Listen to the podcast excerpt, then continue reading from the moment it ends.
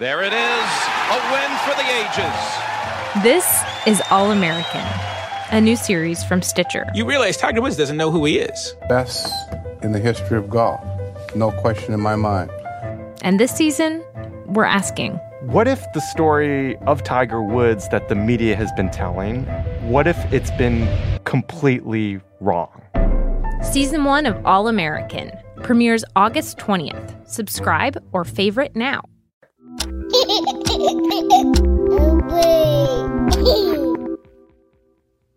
you remember my 21st birthday?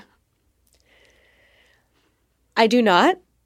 Uh, I have a very bad memory. I'm talking here to one of my very best friends in the world, Kirsten Sear. You heard her on last week's show. Do you? Uh huh. it was right after I had graduated college, and I had a major crush on two different guys who each had a girlfriend. And we all met up at this bar, and one guy was encouraging me to take shots. Encouraging is putting it mildly. Um, and then the other guy had made me a pudding pie and was trying to get me to eat that. And they were each kind of being like, no, do the shots, no, eat the p- pudding pie, and don't do the other thing because you're going to get sick. And I think you were looking at me and being like, don't do any of it. um, but I did all of it. Uh-huh. you were 21. I was 21. You're 21. And the thing that I remember most about that evening is that um, I was sitting on my bed and you were sitting there with a bucket and you were tying my hair back. You knew I was going to throw up before I did. Mm. And I just, it to me, it like sums up you. You're like this caretaker who like knows what people need before they even know it. Wow. That's a that's a generous statement. Yeah.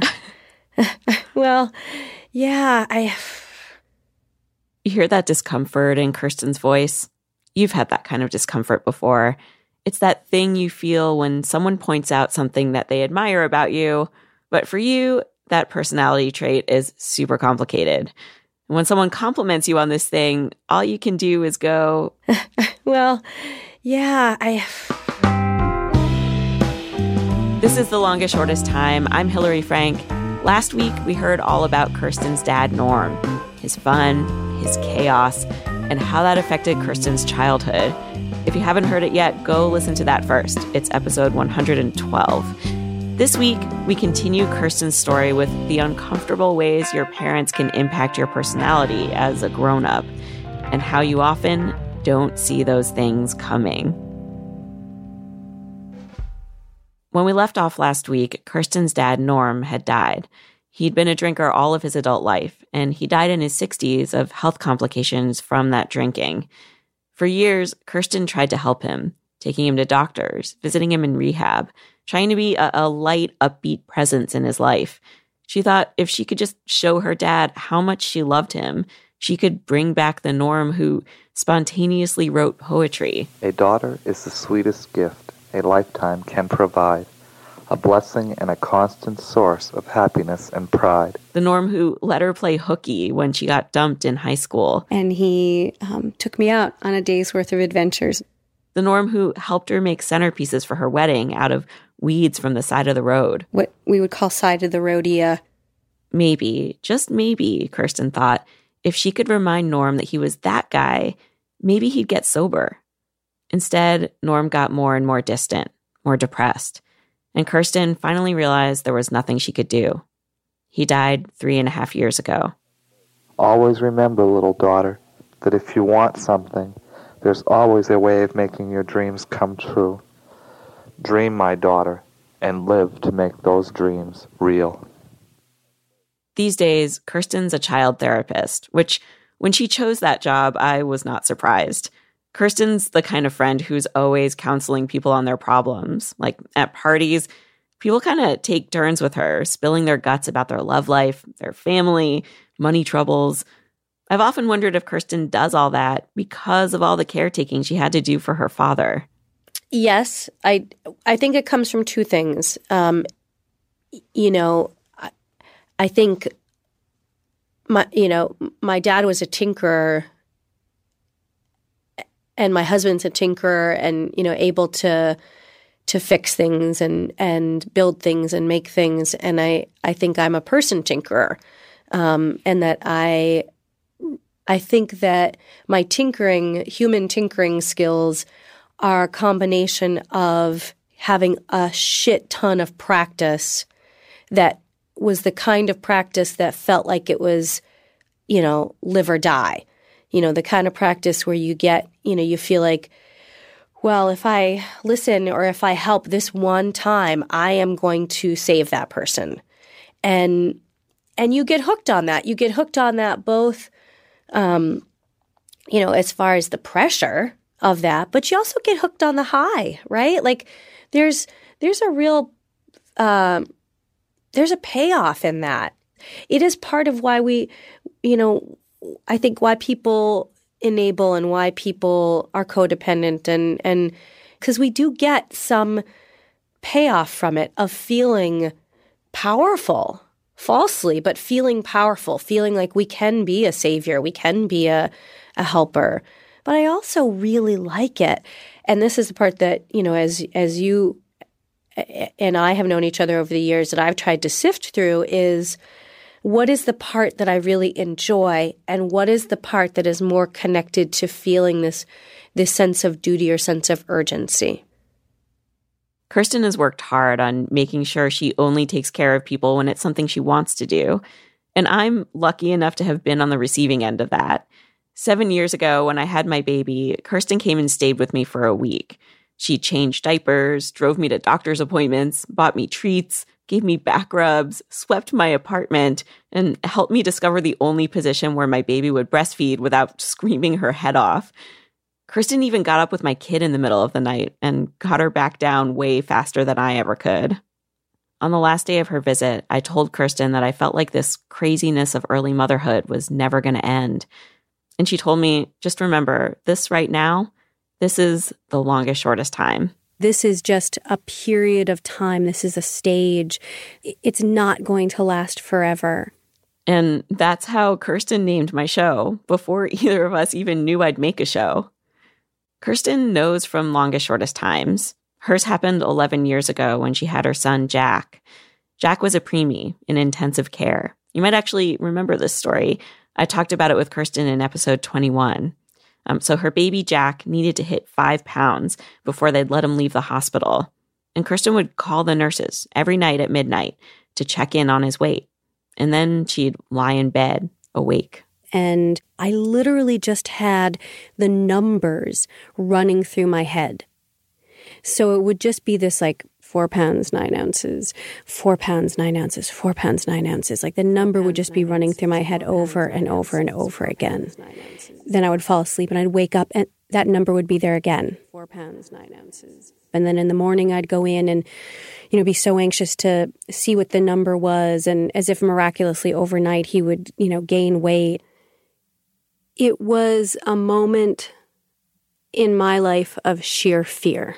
And when I look back on it now, I don't remember a lot, but what I remember was being sort of my worst self in a lot of ways, being edgy and, um, you know, nitpicking and quick tempered and, you know, really just bitchy, really, you know, in that sort of caged animal sort of way caged animal style bitchiness is kind of natural when you're living with the burden of keeping a person alive and also getting zero sleep.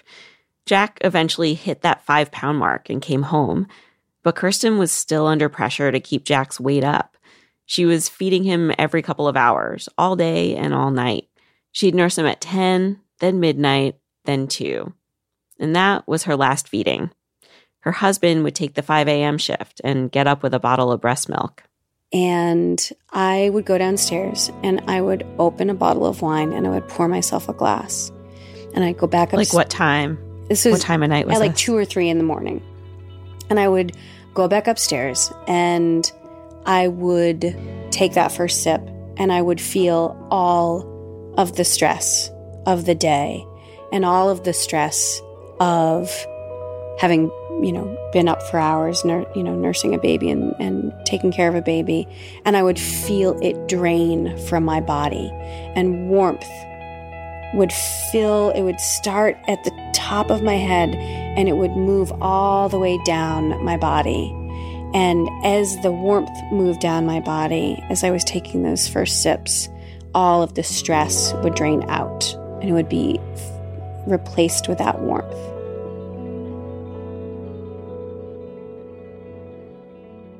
It just sneaks up on us, right? Those things we get from our parents. But will Kirsten's relationship with alcohol turn out to be like Norm's? We'll find out next. Don't go away.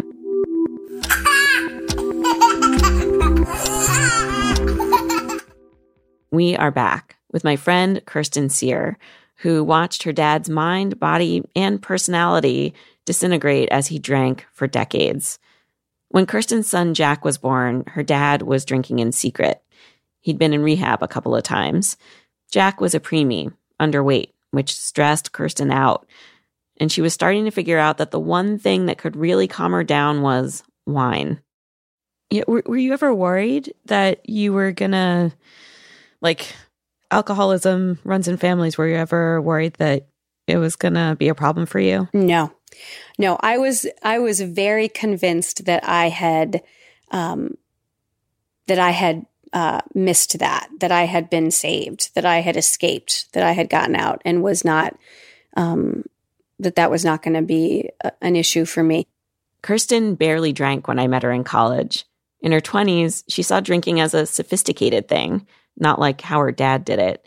She'd drink wine from a glass, not a big gulp. She would drive to vineyards for tastings, not with a can of Colt 45 between her legs, chucking the empties out the window. When Kirsten got pregnant at 30, giving up alcohol was a piece of cake. But after Jack, things shifted. In the beginning, when he was, you know, very, very little, it was like, oh man, yeah, okay. It, this is nice to have, you know, this shortcut. And I drank pretty consistently from that point on and drank more and more.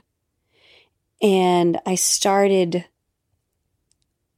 really making that connection that that's how I dealt with things when they were hard. But I still didn't believe that it had control over me. I still believed that I could make choices about it. Jack eventually filled out, became a chubby baby. By age three, he'd become the life of the party. That's a video I shot of Jack on his toddler drum kit. And seriously, he actually got really good. He got good at drawing too black and white pen and ink. But of course, as Jack got older, he started to have older kid worries and problems, struggles with friends and self confidence. Kirsten was already overwhelmed. Norm, her dad, was cycling in and out of the hospital. And now Jack was a second person she loved and couldn't quite fix. There would be a hard moment, you know, of him sharing something that was making him sad or something that was bothering him. And I would be half listening to that and half thinking about, wow, it's really hard as a mom to hear your kid suffering and have your kid be hurting and not be able to help them. I'm, I can't wait till I can, you know, get back downstairs and, and get back to my glass of wine. That's to, I'm going to feel a lot better then. It's so interesting because that's also like your superpower. That's like your thing is like like when people are cornering you to tell you their problems, like you seem to relish that. So Mm. why is it harder for you to do with your kid? Well, this is the this is the thing about that superpower is part of why it works is being able to keep things away from your heart. Whereas when it comes to the, you know, the people that you love the most, it's almost all heart. and that's the challenge is is being able to get a, a little space from that heart so that you can create a, a little bit of of distance and not feel that that suffering so so deeply that it um devours Because if you, you. felt it all the time, you would you it would be unbearable. It would be unbearable. It would be unbearable. That's right. Yeah. Were you like were you ever driving drunk with Jack in the car? Oh yeah, yeah, definitely.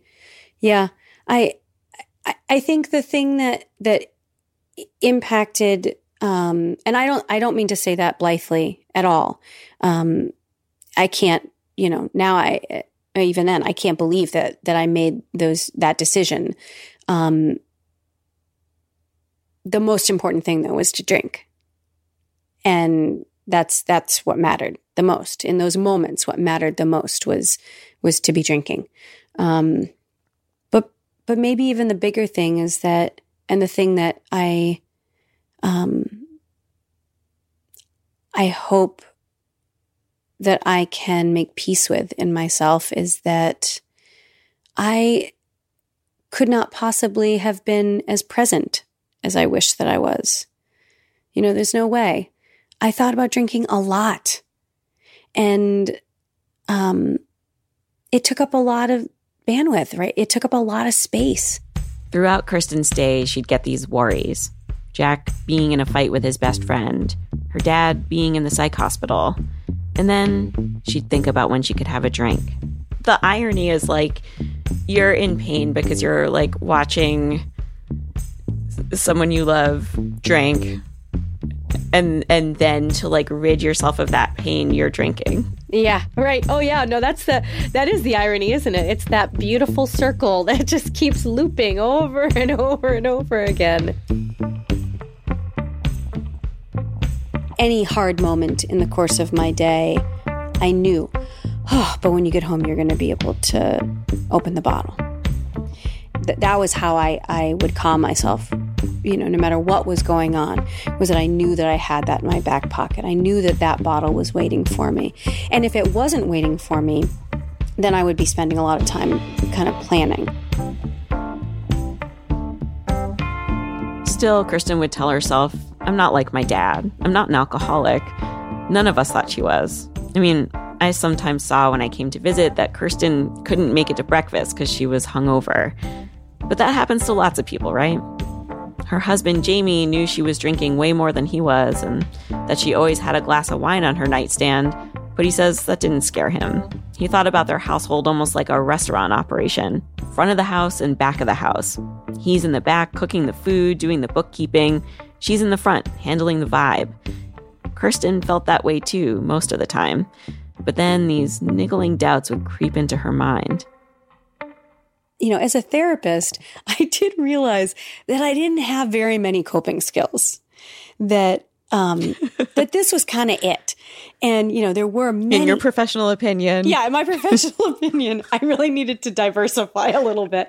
And I knew I did know that. You know, that was always in the back of my head. I mean, I I would have that feeling so often when I would talk to parents. I work with children, but um so I equally work with with their parents and I would be suggesting that they try utilizing different a variety of coping skills and I was not using a variety of coping skills.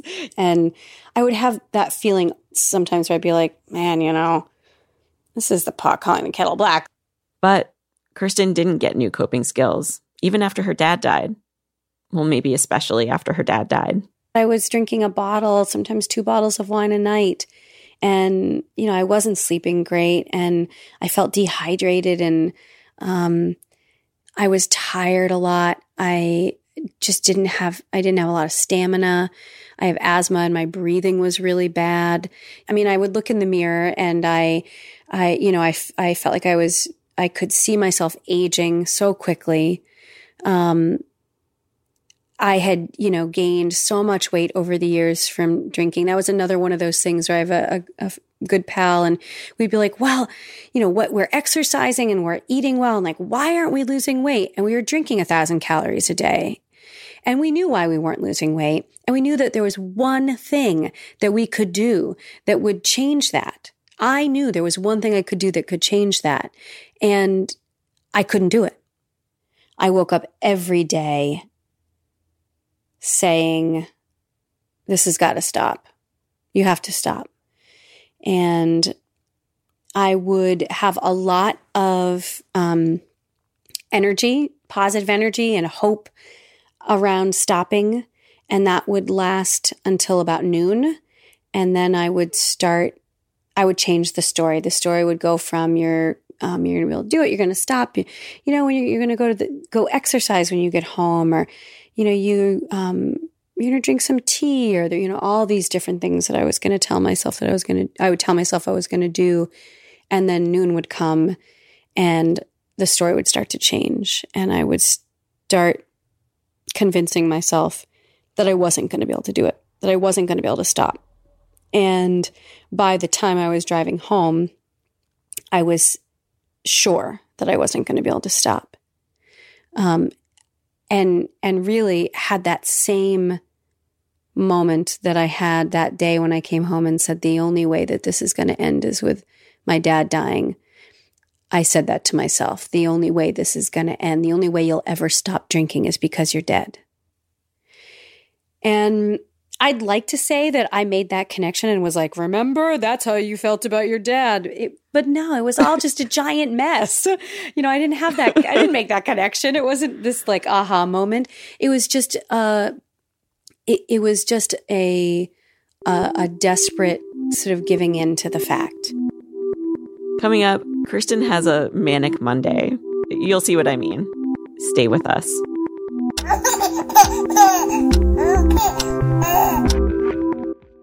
We are back with my friend Kirsten. Kirsten says that after her dad died, she woke up every morning for three years straight, worried about what impact her drinking might be having on her son and her husband, and on herself. And she was finally starting to realize that she might be drinking too much. And this is it. It got you. You did not escape. You didn't get out, and you don't have the skills to to deal with this. You just like your dad, just like my dad. Yes. You know, that's the thing is that th- there was no roadmap. I do, I had no models for what it looked like to really get sober. I, I had no idea what that looked like. I had never seen that in my life. So I didn't believe it could happen. Kirsten had been talking to her husband about trying to slow down her drinking.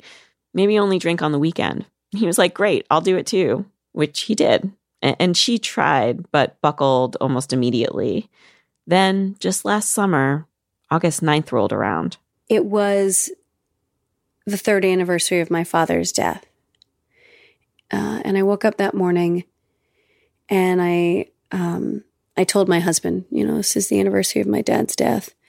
And he said, Are you going to commemorate it in some way? Kirsten thought it was a funny question. She'd never commemorated Norm's death before. After he died, she'd just honor his birthday by playing Tina Turner nonstop, but never his death. This was a Monday. And I thought, yeah, I probably should do something to to commemorate it. And I was trying to kind of think of different ideas. Um, and and then I went to therapy. I had therapy that morning. And we talked about a lot of other things. And in the last five minutes of the session, I said, So it's the anniversary of my dad's death. And um, I thought maybe one way that I could commemorate that is by thinking a little bit and talking a little bit about um, my drinking. And I had talked to her about that a little bit in the past. And we had kind of tossed around some ideas of different strategies for um, kind of getting ready to, to think about stopping. And she said, So have you told Jamie, your husband, have you told him that you're an alcoholic? and I, like, my mouth was open and I stared at her and I said, No, I haven't told myself that I'm an alcoholic. I definitely haven't said it out loud to him. I haven't said it out loud. I haven't said it out loud in my head. Were you like, What are you calling me? I absolutely was. I absolutely was. Yes. And I'm sure I, I crossed my arms, you know, across my chest, and um, you know, and and she said, "So, uh, you know, what do you think? Do you think you're an alcoholic?" And I said, "Well, that's fucking interesting. Uh, yeah." And she said, "Well, do you think you um, would want to go to a meeting. I said, ah, no, no, uh uh, nope, nope, nope. And she said, why? And I said, because then I have to say that I'm an alcoholic. And I wasn't working that day. Um, and I, uh, I, I went home and I was ratzing and fratzing the whole way, you know, like, ah, you know, what is she talking about? And, you know, no, I'm not a, you know, um, you know, yeah, I guess I, I guess I'm an alcoholic, but I, I mean, I, you know, I don't, I'm not going to go to any meetings. And, and fortunately, I had a lot of paperwork I had to do. And my, my will to avoid that paperwork was stronger in that moment, I think, than my will to try and, and, um, avoid thinking about being uh, an alcoholic. And so I just went online and I did some research and I looked and I saw that there was a meeting that was literally down the street from my house that was happening in 10 minutes. This thing was steps away. It was happening right now, and it was all women. She went.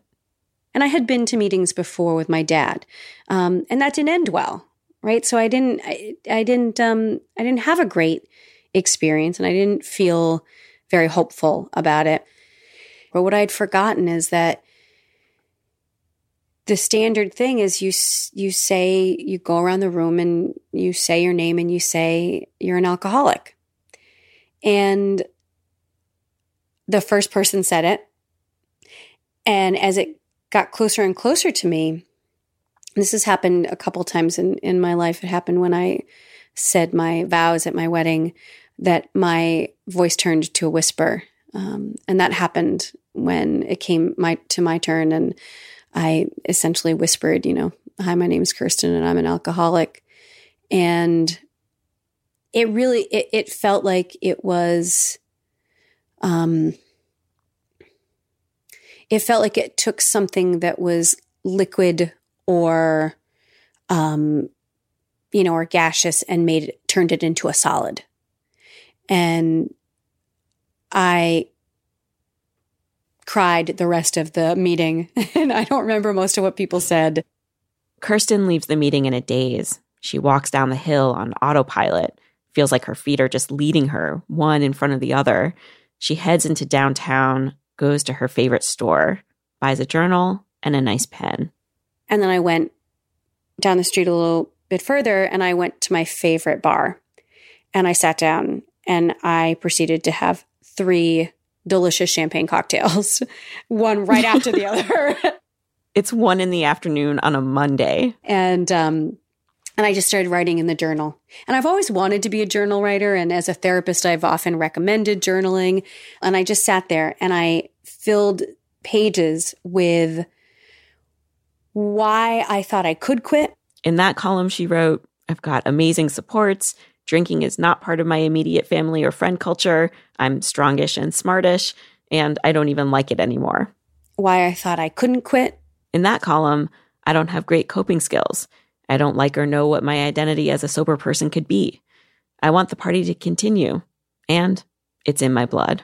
And I scribbled and I scribbled and I wrote and I wrote, and I knocked back those champagne cocktails and I was still pretty ambivalent.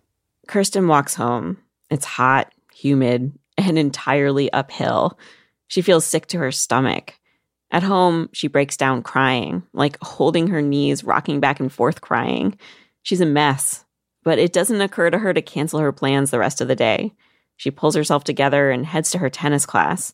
She's so desperate to appear like everything's fine that she fights the urge to throw up concentrates like crazy, and hits the ball better than she ever has in her life.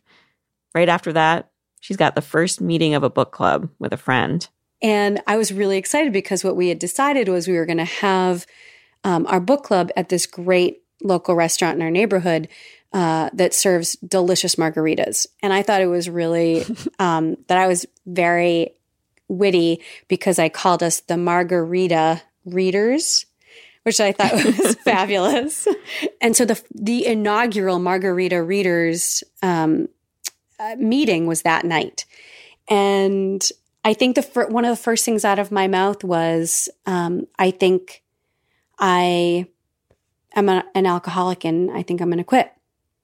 And she was incredibly supportive and really lovely and uh, you know said do you um, do you have a plan? Are you you know you thinking when you're going to quit? And i said ah man i still was so ambivalent. And um, and i said i guess i don't know i guess tomorrow i guess I, I, guess tomorrow, and I, I, you know, had a couple margaritas that night, and um, mm-hmm. you know, I was very, I, I was also sort of caught up in, you know, and what will other people think of of me? Will other people, what are other people's impressions going to be? What will other people's um, thoughts and, and ideas be about me? Will people, uh, will I make people uncomfortable? Right? This is the pleaser and the caretaker. Like, will I make people uncomfortable? will I make people uncomfortable with my not drinking? Um, you know, like, and and how do you navigate that? And so I I did not know what the hell I was doing. After all that, the therapy, the meeting, the champagne cocktails, the tennis, the margaritas, Kirsten goes home. She's already admitted at this point to like 20 relative strangers that she's an alcoholic, but she still hasn't said it to her husband. When she gets home, Jamie's sitting up in bed. Kirsten's been wanting to talk to him all day, but was waiting to do it in person. I um, curled up in bed next to him and, and I said the words out loud. And I said, I'm an alcoholic. Um, and I don't remember exactly what he said, but it probably was along the lines of, like, okay, you know, and, uh, you know, he knew. Um, and what I remember from that moment was that I became incredibly sad because I I felt like he was getting a bum deal. And even though we've been together since high school, we've been together um, 25 years now married for 15, together for 25, I still felt like he, I had tricked him and he ended up with an alcoholic and what a bum deal that was for him. And I said, you know, I'm so sorry. I'm so sorry that you that I'm an alcoholic and that you married an alcoholic. And he in his brilliant beautiful way, you know, just I think leaned over and held my hand and said, You're the same person you were yesterday. You're the same person you've always been. There's there's there's nothing different about you. And I, you know, that's it's not lost on me that the way in which he sees me is so similar to the way in which my dad sees me, saw me, um, and loved me Kirsten stopped drinking the next day, and she didn't drink the day after that or the day after that. I remember my first Friday being like, oh shit, man, how do you have a Friday night without drinking? How do you have a weekend without? How is it a weekend without drinking? You know, how, how do you, how do you unwind and know that it's the weekend and that it's uh, a relaxing, fun time without drinking? Kirsten drinks elixirs now, which is really just a fancy word for seltzer and juice. She likes to have a glass in her hand. I visited Kirsten's family a few weeks after she got sober, and her son Jack, who's now 11, handed her a glass of elixir and said, Here's your wine, Mom. And then he caught himself, looked embarrassed, said he was sorry. She was like, No, honey, it's okay. It used to be. Um, I was just talking to him tonight before um, before he went up to bed and explaining to him that I was going to be talking to you and what I was talking to you about. And he was like, But mom, you're not an alcoholic. Actually, he said, You're not an alcoholist, which I think is a great line. Alcoholist? you're not an alcoholist. I kind of like that better, actually. yeah. You're not an alcoholist, mom. Um, and and I said, Why, you know, why? Why do you think I'm not? And he said, Well, because I don't know, like it, you didn't drink all the time and it wasn't a big problem for you and you weren't drunk a lot.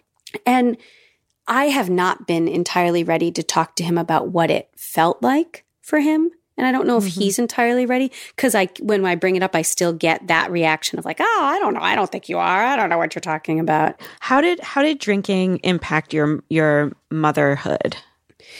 Well, that's a good question, and I'll probably be able to tell you more maybe Jack will be able to tell you more in 20 years. and, yeah, do you do you worry about him and drinking? I don't, and I'll tell you why because um you know, I I was so afraid of suffering when I was little that I at all costs would try and avoid suffering. And that's that's primarily why I drank because I didn't want to feel things and I didn't want to suffer. But I don't see him having some of those um, predispositions in in in how he um, deals with the world, how he interacts with the world.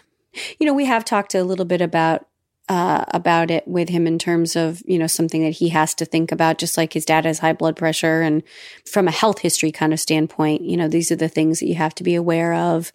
Um, you know and i'm sure we'll talk about it you know for the rest of my life kirsten also says jack's got better coping strategies than she ever did as a kid a lot of that is because she's used her child therapy techniques with him.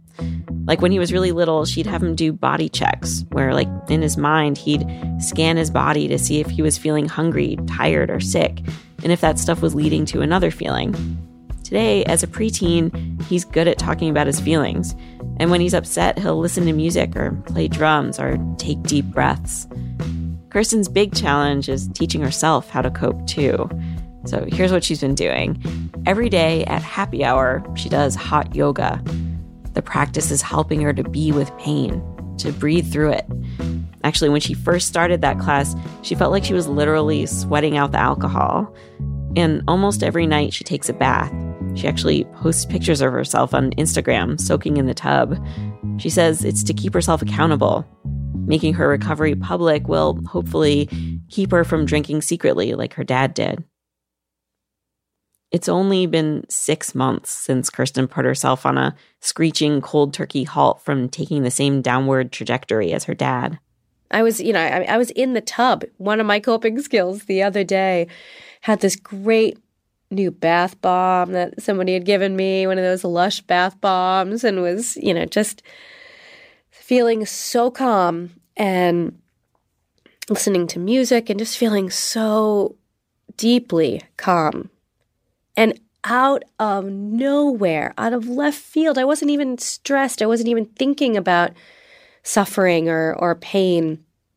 Out of left field, I had this epiphany, this thought that, oh, you know, this killed your dad. This didn't just kill, you know, random people. This killed your dad. It's to get you out of nowhere. I was in my most calm moment. And I still felt that. And for a fleeting moment, believed it fully. That it still is possible that it will kill me. Wow. Yeah. And then did you, and then what? Like, did you and then it went away, thank goodness. and then it went away. You know, it came and it went. Kirsten says this whole sobriety thing, it's her new longest, shortest time. You know, that those early years of, of motherhood, um, that, that feeling has shifted. And, and I don't feel like the longest, shortest time about sort of parenting as much anymore. But I'm curious, I wonder if my sobriety will always feel like the longest, shortest time, or if that will also change uh, in time. We'll have to see. We'll have to talk again. Oh, do I have to talk to you again? more, more, more. Huge, huge thanks to Kirsten for sharing this story. She has been telling it to me for years privately, and that's meant a lot to me. And I knew it would mean a lot to you to hear it. Kirsten has put together a list for us um, of some of the resources that have helped her through these last few months. You can find those at our website. She says that one of the reasons she didn't recognize her alcoholism right away is because her addiction looked so different from her dad's. In fact, addiction looks different for everyone. So we want to hear from you. How has it looked for the people in your life? Leave your thoughts at longestshortesttime.com in the comments for this episode. That's episode 113. This podcast is produced by me, Hillary Frank, with Kristen Clark and Abigail Keel. We are edited by Peter Clowney. Our engineers are Pete Karam and Jared O'Connell. Our technical director is the Reverend John Delore. Our music is performed by hotmoms.gov and directed by Allison Leyton Brown. We get editorial support from Anne Marie Baldonado, Antonia Akatunde, and Rekha Murthy. Special thanks this week to Patty White and Maine Public Radio. Next week, starting a family when it is not obvious how.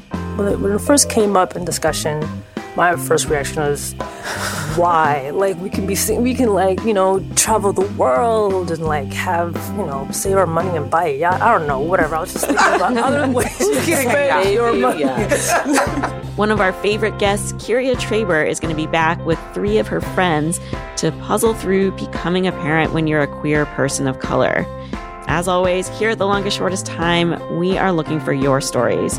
Right now, we are especially looking for paranormal parenting stories.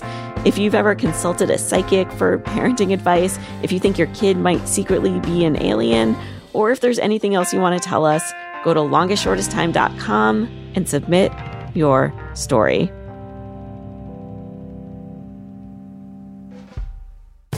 Hey, this is Jason Sklar, one of the hosts of Sklarbro Country, a podcast here on Earwolf that we love doing. And we have a fantastic episode where we sit down with the hilarious Kaitlin Olson. We talk to her about her comedic process. We talk to her about some inside the actor studio, behind the scenes. It's always sunny in Philadelphia stuff. Here's a clip.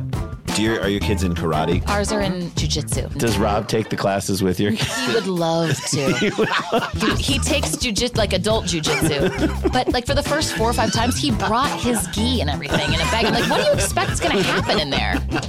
We had a blast. I think you'll enjoy it. And uh, you can check it out on earwolf.com, iTunes, or your favorite podcast app. Sklarbro Country. Get into it. Stand up. You sing Earwolf? Yeah.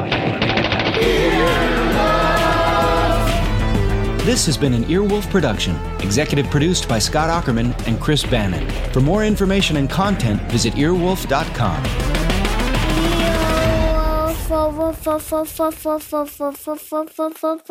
Earwolf.